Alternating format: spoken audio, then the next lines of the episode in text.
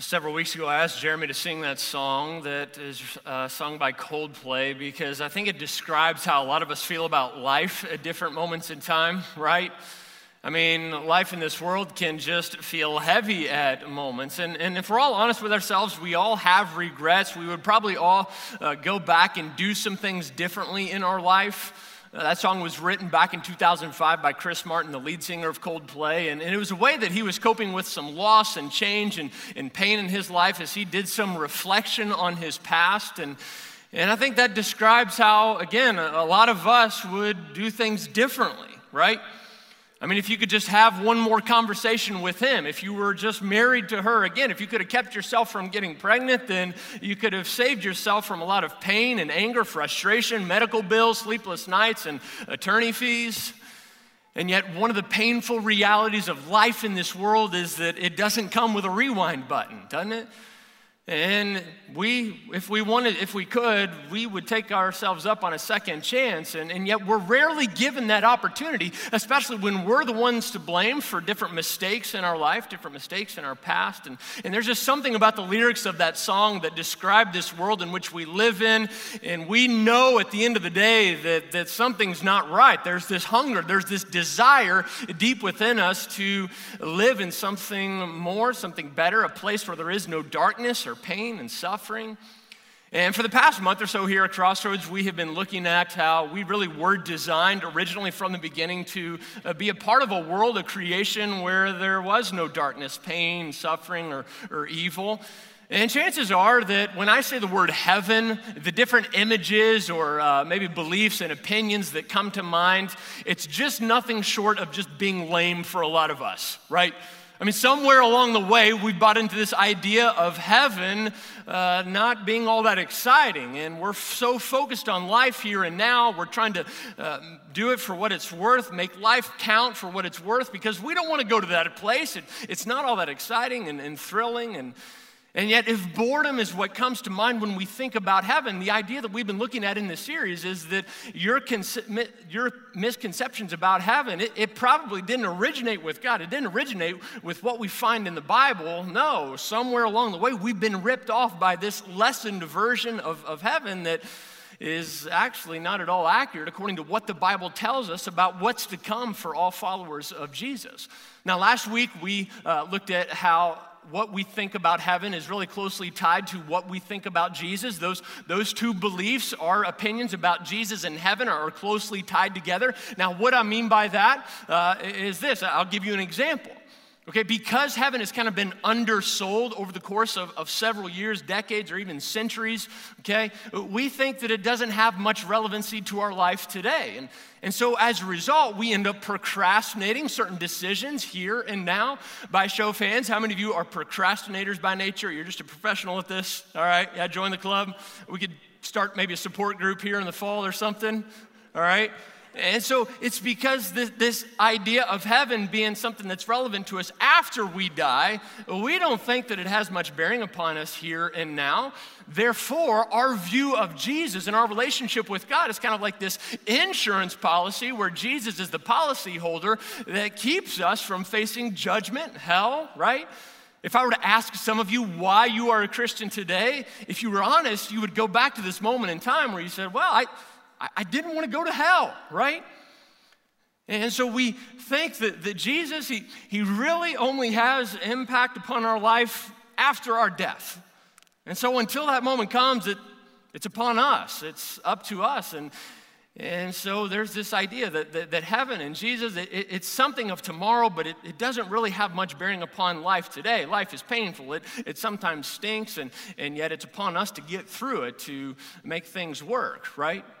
And so Jesus, he's only relevant to you after you die. And he's kind of that one who, who helps you make the cut at the end of the day so that you can live in this supposed paradise because that's better off than hell.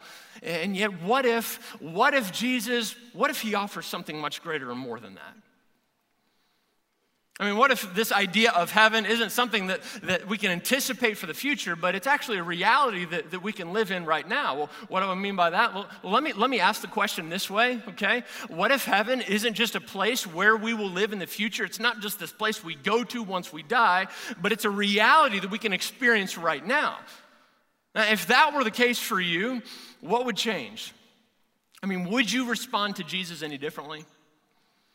So, what we're going to do today is we're going to look at uh, a certain passage of scripture that, that talks about this new life of bringing heaven to earth, what that can look like for us. So, if you have your Bibles or Bible app, I want you to go ahead and turn to the New Testament book of Romans, okay? If you don't own a Bible, there should be a black Bible in the seat right in front of you. If you're worshiping with us back in the chapel or you're listening online, uh, words will be up on the screen. But if you're in the chapel, uh, one of those Bibles should be on the table as you walked in a moment ago. Romans can be found towards the back of your Bibles in between the books of Acts and First Corinthians.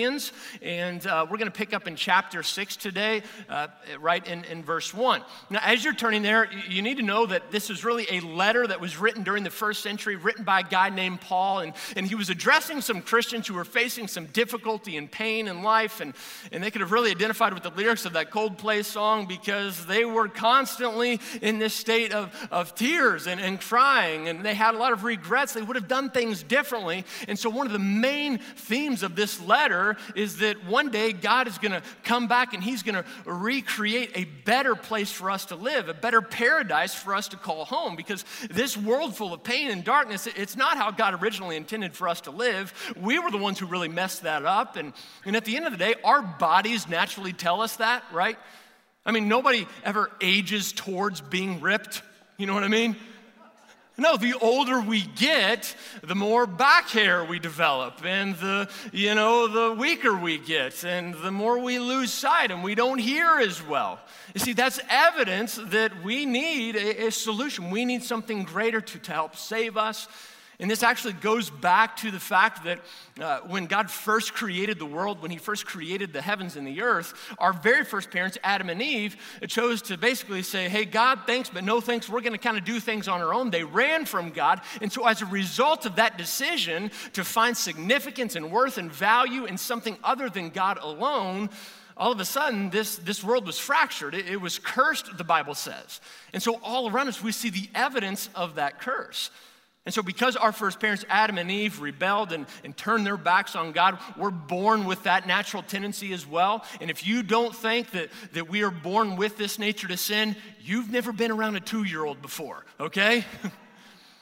and so, what does this new life that God can supposedly bring to us here and now look like? If, if heaven really isn't something of the future, but it's something we can live in right now, what does that look like? And so in chapter 6, starting in verse 1, Paul's going to describe this tension of living in a broken world and yet the hope of heaven here and, and in the future as well. Pick up with me in verse 1. He, here's what he says. He says, What shall we say then? Shall we go on sinning so the grace may increase? Shall we go on keep, and keep living the way that we want? By no means, Paul says. We are those who have died to sin. How can we live in it any longer? And just a few verses later, Paul described what Jesus offers us as, as a new life, okay? And, and throughout these few verses, he uses baptism, the act of baptism, as an illustration of this new life that Christ provides here and now. But what does all this really mean, right? I mean, how, how do I know that, that I'm ready for this? What's the evidence of that? Well, for the next few moments, what we're going to do is we're just going to identify some statements that clarify uh, those of you who are ready for this new life. All right, th- these statements also describe what happens when you are baptism, what, what baptism actually symbolizes and illustrates when we do that, okay? And so, according to verses one through two, here's the first statement we make that shows us that we're ready for this new life. It goes like this I don't want to be who I have been. I don't want to be who I've been. In other words, I'm not proud of who I've become in life. I, I didn't dream of becoming this person or doing that. See, over the centuries, there's no telling how many people have rejected Jesus in this new life that, that he offers. And, and while everyone has their reasons, when, when you get down to it, every reason is the exact same. You see, the only thing that stands between you and the hope of a better future is simply acknowledging that only Jesus can give you what you need most. Why is that so hard for us to admit? Why is that so hard for us to get to that place? Pride. You see, admitting that you need a Savior is another way of saying that you have failed, you've fallen short, you don't measure up, even when you gave it your best shot. In other words, you can't fix yourself no matter how hard you try. I think a lot of us, we stay away from Jesus or we've avoided the church for a long time for the same reasons that we maybe avoid the dentist, okay? Anybody in here just look forward to going to the dentist when you know it's on the horizon? Anybody? Yeah, none of us, okay? Now, we avoid going to the dentist. Why? Well, because it's somewhat of a painful experience, yet there's also this thought in the back of our minds that if they take an x ray of my teeth, it's gonna reveal some cavities, or maybe I'll have to have a root canal, right? And so we avoid going to the dentist at all costs. But every good dentist, he or she is not only gonna identify the problem, identify the issue, but what a dentist is gonna do is also provide the solution as well. Now, suppose you walked out of here and later today you got this numbing or this ringing pain in, in, in, one of your, your teeth and it just wouldn't go away and it was excruciating, right? And then you actually felt that tooth and it was a little bit loose, all right? You really have two options. You could go to the dentist and, and have him or her figure it out, fix it, or I suppose you could just take a bunch of Tylenol and numb yourself so that you could get to this point where you forget that the pain's even there, right? But how wise would that really be? I mean, does it really make sense to just take Tylenol so that you can't feel the problem or the issue at hand, so that you can avoid the dentist going through that painful process all the more? I mean, would that really get you to a better place where you can use your teeth the way that they were intended to be used? No.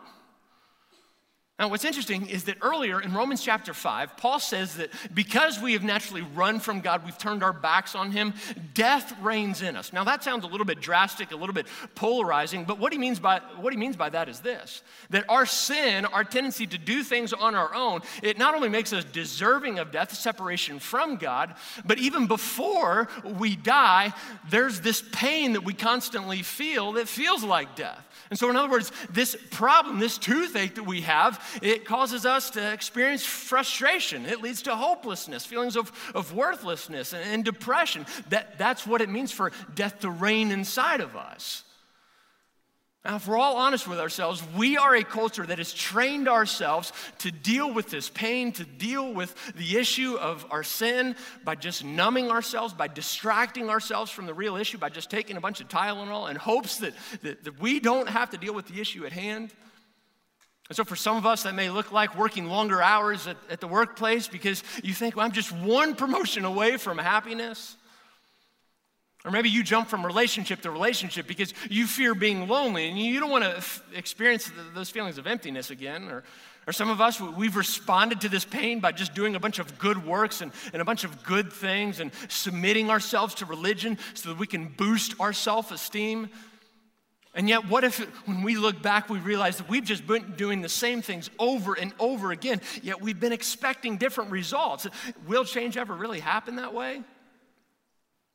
Several years ago, I was having a breakfast with a friend of mine named Michael at uh, uh, Cracker Barrel, and, and, we were just talking about life. And um, he hadn't yet really made a decision for Jesus, and he hadn't chosen to, to follow him. And, and something he said in the middle of that conversation really caught me off guard. He said, You know, Patrick, I just got to tell you that, that, I've been a really good person my entire life. I've been a very ethical businessman. I mean, my reputation kind of precedes me. I have a lot of integrity. I've always actually been pretty generous with the church. I've always been generous with my time. My wife and I, we've tried raising a bunch of, of good kids. He, he said, But it wasn't until recently I realized that none of that, none of that is enough. None of that is enough. No, if I want this fresh start and this new beginning, it's not going to happen because of what I do. No, my only hope is, is through Jesus. And so here's the thing God doesn't expect us to do something that's impossible for us to do.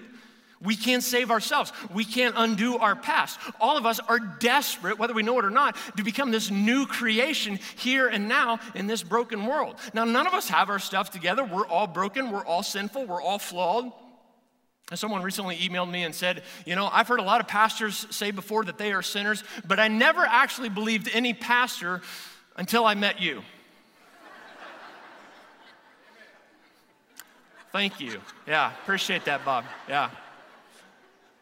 Now, none of us have our stuff together, all right? And yet, when we're baptized, what that represents is that we know that, and yet we're acknowledging we, we have to have a fresh start. That, that's where our hope lies, is in Jesus, in Jesus alone. And so, for the several people who have already been baptized this weekend, they literally have stepped into the water believing different lies about themselves, believing that they are nothing more than a drunk, a meth addict, a poor mom, an absent dad, all right? Someone who's maybe been lazy, who's drop out, this and that. And, and, yet, when they come up out of the water, they're basically admitting, but you know what? I've now found a better identity in Jesus and Jesus alone. Because it's Christ and Christ alone who can take away those labels, who can take away those things that have been projected onto us or that we've believed about ourselves. Baptism represents this fresh start in this new beginning. And that's why there's water involved. You see, in the ancient world, baptism was a, was a purification act, okay? It represented a cleansing that took place. It, it was washing away the old and it was bringing on the new. Now, understand, you don't need to get your life together before you're baptized, okay? You don't need to fix this relationship or, or, deal with that issue before you're baptized. Sometimes there's that tendency. People will ask me, you know, uh, do, do I need to have some stuff figured out? Do I need to uh, get to this place where I have no more doubts or no more questions or, or not make this mistake again? And the answer is no. You don't clean yourself up before getting into a shower, right? Let me ask you, you ever been to a public pool before, and right as you walk in through the gate, you see that sign that says, please shower before entering the pool? Yeah, it seems kind of pointless, right? It's pointless for our family because when our kids swim, that is their shower for the week, all right? and so there's no sign like that backstage, all right? No, if anything, you are admitting when you're baptized, hey, I've tried cleaning myself up, but it didn't work. And yet I, have found the one, I've bumped into the one who, who can take care of me, and, and it's Jesus. Take a look at uh, verse 3. Paul says there, don't you know that all of us who are baptized into Christ Jesus were baptized into his death? Now, let's pause right there for a minute. Whenever baptism is modified in the last half of the Bible, the New Testament, sometimes we see it as, as baptism into Jesus, into Christ Jesus. Why is that? Well, I want you to notice that, that Paul right here doesn't say that we're baptized into a church, all right? He doesn't say, hey, you're baptized into a denomination. You're not baptized into your pastor. Why is that? Because none of those things can save you. No, it's Jesus and Jesus alone who can save us. Church attendance, obedience, even the act of baptism itself is not what saves us. The Bible tells us that it is by grace that we have been saved. And so baptism is our response that, hey, I'm choosing to believe that that is true for me because that is what I need most in this life. And so here's the second statement we make whenever we're baptized it goes like this I give up control. I give up control. Well, this new life is a free gift that we can't earn. Understand that it will cost you everything that you have after, after your baptism. Baptism signifies that, that you no longer belong to yourself. You see, since Jesus has the power to save us and actually defeat death, that means that he probably also has the authority to determine how we should live. Now, for some of us, baptism represents the starting point in your journey with Jesus. Others of us, you, have maybe been a Christian for a while, but you've just never been baptized. You've never followed through with that. And yet, there's something about the act of baptism itself. It represents what a journey, a life with Jesus will look like for you in the future. What do I mean by that? You see, following Jesus is a call for us to give up control and to surrender. It goes back to this fancy Bible word, repent. Now, when some of us hear that word repent, we immediately think of some angry dude standing on a sidewalk on the side of the road with a big sign and a megaphone in the other repent, turn, or burn, all right? But it, it's just a word that simply means to think differently, all right? Throughout the Bible, when the word repent is used, it means to change directions. And so think of it like a, a U turn that you might make in your life. One, one day you're headed one direction, but then you bump into Jesus, and all of a sudden you're looking to Him for your identity, worth, and, and even direction in life. And so repentance is this continuous, ongoing, daily decision to remove ourselves from the picture. Here's the thing, and don't miss this, because this new life, it doesn't happen without death. You see, where there is no death, there is no life. God doesn't want more of you. And God doesn't want more from you. No, He, he wants all of you which requires you having less control over yourself. One of the very first times that this message of a new life uh, started spreading 2,000 years ago happened in the city of Jerusalem. And this guy by the name of Peter, he was a close friend of Jesus. He stood up in front of thousands of people uh, in the city of Jerusalem and he started just talking about Jesus and what he had done. And his message that day basically went like this Hey, do you remember that Jesus guy who walked these streets about a month ago? Everybody's like, Yeah, yeah we remember him. And he said, You crucified him. You remember that? And the guy that you crucified, that you asked to be killed and murdered, that was God. And so they kind of have this moment where uh, they, they realize we messed up. And so they say, well, you know, we, we didn't know. And so the Bible explicitly says that, that they had this moment of conviction, this deep sorrow, so much so that the Bible says that they were cut to the heart. And so they said, well, what, what do we need to do? And so here's, here's how Peter responded. He said, Repent, in other words, think differently about your life and be baptized, every one of you, in the name of Jesus Christ for the forgiveness of your sins, and you will receive the gift of the Holy Spirit. In other words, heaven, it can be yours today. God will actually live inside of you. And so maybe this is why giving up everything to follow Jesus was clearly understood for these new Christians in the early church. The New Testament tells us that whenever someone became a Christian, baptism was an immediate response when they became aware of what Jesus had done for them. Now, back then, following Jesus meant that, that they were forsaking whatever tradition, whatever religion that their mom and dad had raised them in. The baptism was literally a decision to, to face ridicule and, and to be a minority in their community. Now, in a lot of instances, being baptized in the, in the, ancient world was basically a way that someone was putting a target on their back for persecution, for difficulty, and, and, and, and for tough stuff in life. Therefore, being ashamed to be baptized in front of others, if anybody were to say, Do I, do I have to do this? It might, it might reveal a hesitancy to completely live for Jesus after baptism. Almost nine years ago, all right, I stood up on stage at my home church and I married my best friend. I married my ch- uh, childhood sweetheart, Savannah, and, and we're celebrating our nine years uh, next month. That is such an accomplishment for her. All right, it's just amazing. Now, can you imagine if I went to Savannah before the day of our wedding? I said, you know what, Savannah, I'm. Do we really have to? Do we really have to exchange vows?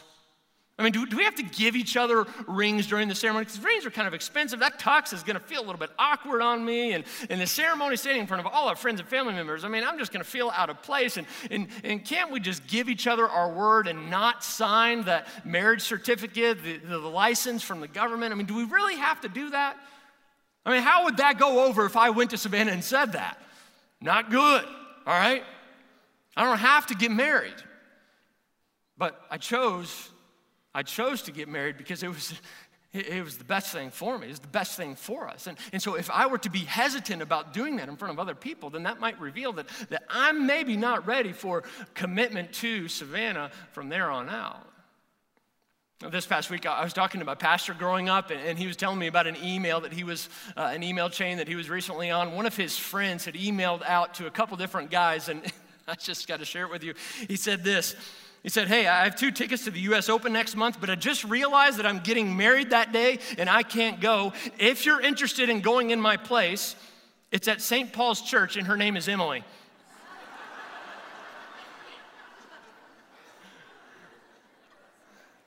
And so, you know what? If, if you have to ask, do I have to be baptized? Not to be judgmental, not to look down on you whatsoever. But that just might be an indicator to you that, you know what, maybe you're not, maybe you're not ready to follow Jesus.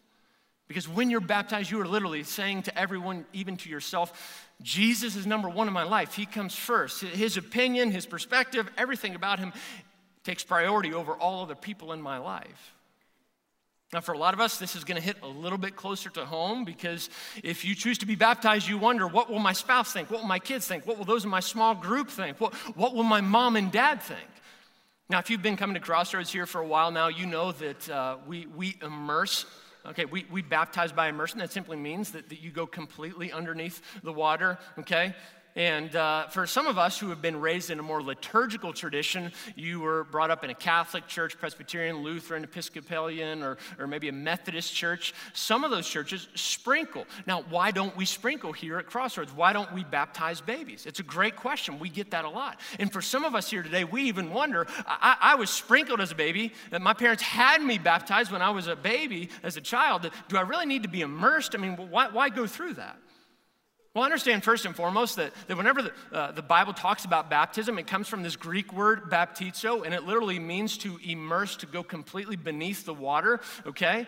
And so we simply are just trying to stay faithful to the Bible over what some tradition uh, may say. Now, understand that sprinkling in the church came about hundreds and hundreds of years after the start of the church, and it really started out of an issue of convenience. And, and if you were to study church history, you'd understand why they started practicing it that way at the time. But then all of a sudden, that tradition started getting passed down from generation to generation, and then uh, slowly getting away from what the Bible uh, originally said was, was right and true. Now, understand this, okay?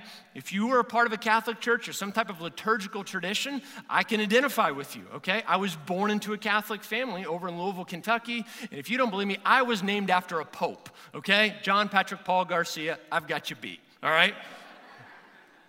Now, when I was three months old, my mom and dad had me sprinkled as a baby in front of our church at the time. And I got to tell you something. I am so grateful for that moment in my life, though I was not aware of it at the time, because that was my mom and dad's way of saying, hey, here, here's our son. We want him to grow up to know and love and serve Jesus. And so we're just doing the, the best thing that we know to do in order to dedicate him to the Lord. And so, if that's your story too, be grateful for what your mom and dad or a grandparent did for you in the church that you were born into. But understand that, that years after, uh, my family switched to a church much like Crossroads in the Louisville area, and I came to this moment in my life where I realized that, that Jesus isn't just somebody that I can inherit from my mom and dad. It's not just somebody that can be passed down to me. No, I've got to make my faith my own. And so, signifying that decision to, to follow Jesus myself, I was immersed. Because in the Bible, whenever someone chose to follow Jesus, they were immersed. Now, here's the thing whenever I was immersed in our new church, it might seem like I was undoing what my mom and dad had done for me as a baby in the Catholic Church, but understand it was not that at all. If anything, when I chose to be baptized myself, I was simply completing what my mom and dad had done for me at a very young age. It was my way of saying, hey, thank you, mom and dad. Thank, you, thank you for, for raising me to know and love the Lord. Now I'm choosing to take this faith thing on myself and, and I'm being baptized. And so, some of us, that's our story. And, and you maybe haven't been immersed, but for you, for you to go your next step in your relationship with Jesus, this is maybe what he's calling you to do. It's just simply an act of obedience. It's how Jesus was baptized. All right, here's the, the last and uh, final thing that reveals we're ready for a new life. Or here's the third thing that we say when we're baptized I want to live free from fear. I want to live free from, from fear.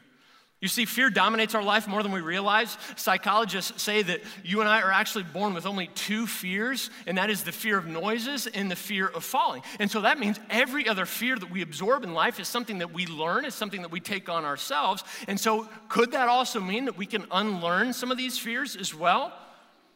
Take a look at verses four through five in our text. Paul says, We were therefore buried with him, Jesus, through baptism into death, in order that just as Christ was raised from the dead through the glory of the Father, that we too may live this new life. For if we have been united with him in a death like his, we will certainly also be united with him in a resurrection like his. In other words, heaven, heaven is available to us today. It's available to us right now. It's not something that we have to wait on.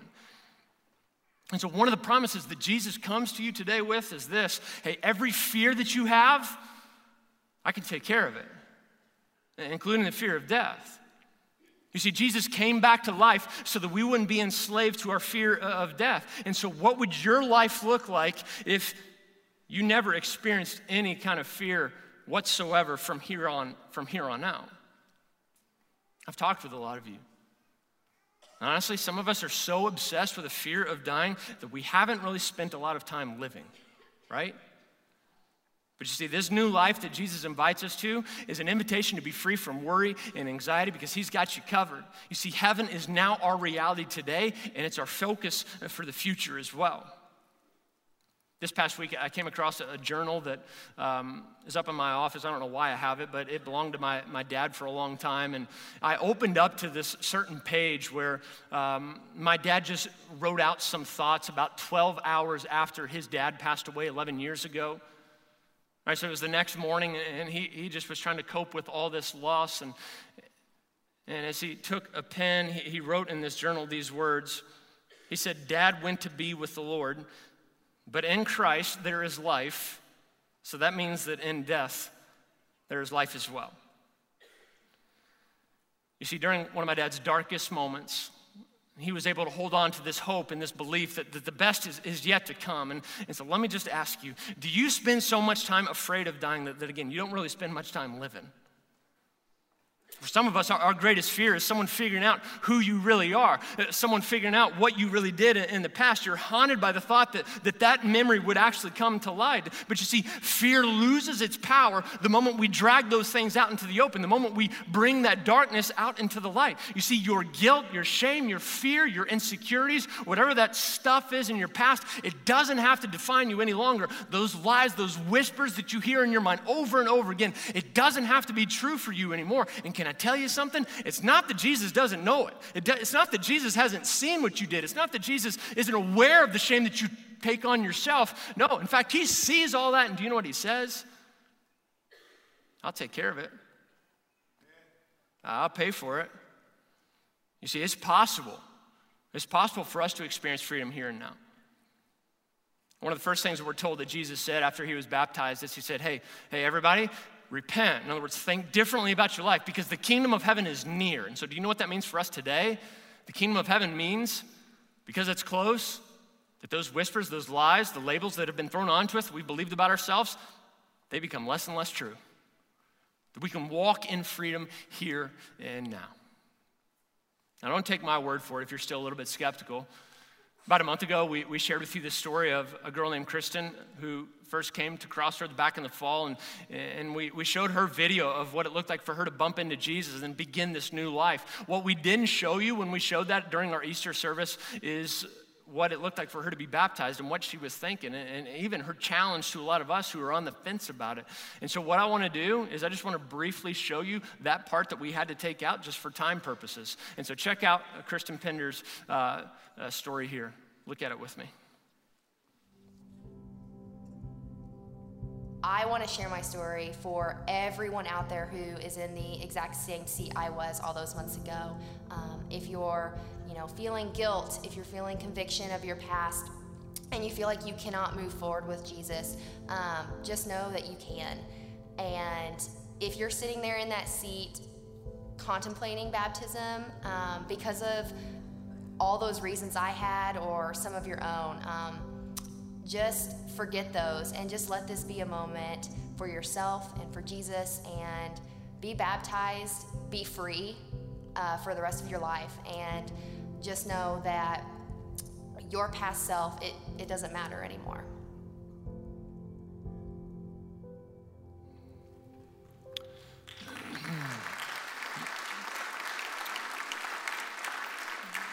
I love that line your past self, it doesn't have to matter anymore. The sad truth is, a lot of us are going to walk out of here today and we're still going to choose to hang on to our past because we think that we're no better than that one night or that one decision or that one relationship. But the truth is, according to God, it can be taken care of. You can walk in freedom today. So some of us, we need to make that decision. Would your life look any different if, if you really were released from this fear, if you were released from your past, if you realize that your guilt and your shame, Jesus is actually taking care of it for you? He says, Yeah, I, I see that. I, I, know, I know what you did. And that's actually why, why I died for you. You can be forgiven. And so that's a decision that a lot of us need to make today. Now, one thing that may stand between you and making that decision is, is fear, is being afraid. Well, what will people think? I mean, uh, what will those who are with me think? I mean, if, if, I, if I go forward, I, I just, I don't like crowds. I, I, I don't know what my, my spouse will think. And, and yet, what's interesting is that in the Bible, whenever God tells us to not fear, to not be afraid, we're told that about 365 times from the beginning to the end of Scripture. God tells us to not fear because He's also calling somebody to an action, all right? And so, if you are afraid, then the action I want to call you to is to define your relationship with Jesus here and now and to be baptized. And so, chances are you, you, probably didn't show up today planning to be baptized. That's okay, we got you covered, all right? Most people who have been baptized this weekend had no idea that this was a step they were going to take. So, we have towels, t shirts, shorts, clean underwear, all right? Anything worse than wet underwear, right? Both baptistries are heated. We have professional videographers and photographers taking photos of every baptism so that you can share with the people who aren't here with you today. We've got hair dryers, hairspray, makeup, toiletries, deodorant, everything that you, could think or even need. And you know what? If you're afraid of crowds, understand this so am I. Join the club. But you know what? Today is your day that you stare that fear in the face and you proclaim who's actually greater. And so maybe you're thinking about the people who came to church with you, that they, they won't wait on you. You've got somewhere to go. But you know what? I bet they will wait. And if they don't, guess what came to Evansville earlier this year? Uber. All right? And if you don't have money to pay for an Uber, I will personally pay for it. All right? Just come and see me backstage if this is a decision that, that you're going to make, okay? So, who's going to baptize you? Well, I can't. another pastor on staff. Better yet, how about the person that brought you, a friend, a family member, or, or, the, some, or the person who's with you today that really made an impact in your life? So rather than you coming to us down front and, and walking through the, the crowds and uh, that fear and that concern, we're, we're going to come to you. And so, here in just a moment, scattered all throughout this room and in the chapel as well, uh, there will be volunteers in blue colored shirts ready to receive you and walk you backstage. Simply step out of your row, walk towards them, and they will walk you backstage. They'll address any kind of fear, concern, anxiety, or question you might have. Okay? And this is just our way of saying, hey, you're not in this alone. We're with you. You're part of a community now. And so I'm going to pray, all right? Now let's all stand up right now. But if this is a decision, listen here for a second. If this is a decision that you want to make, I want you to simply take the words that I'm going to pray, and I want this to be a conversation you have with God right now. And then when I say amen, you walk towards that volunteer and you choose to be baptized. Let's pray. God, I love you so much, and even as long as I've been following you, I, I, still have a lot of questions. I still have a lot of doubts. And, and I can only imagine how many questions and doubts many of us have in here today. We have fears, we have insecurities, and, and things that just don't add up, things that don't make sense. But, but here's what I do know I've sinned. I've unqualified myself to be in a relationship with you, yet you didn't want heaven without us. And, and so you, you actually came to earth to pay what I couldn't pay to, to do what, Lord, we, we need done in our life, and that is to rescue us from our sins. And so, all over again today, God, I choose you, and I want to look towards you from, from this day forward. And so, the closer we get to you, I ask that, that our fears would just lessen and lessen uh, with time. It's in Jesus' name that we pray. Amen.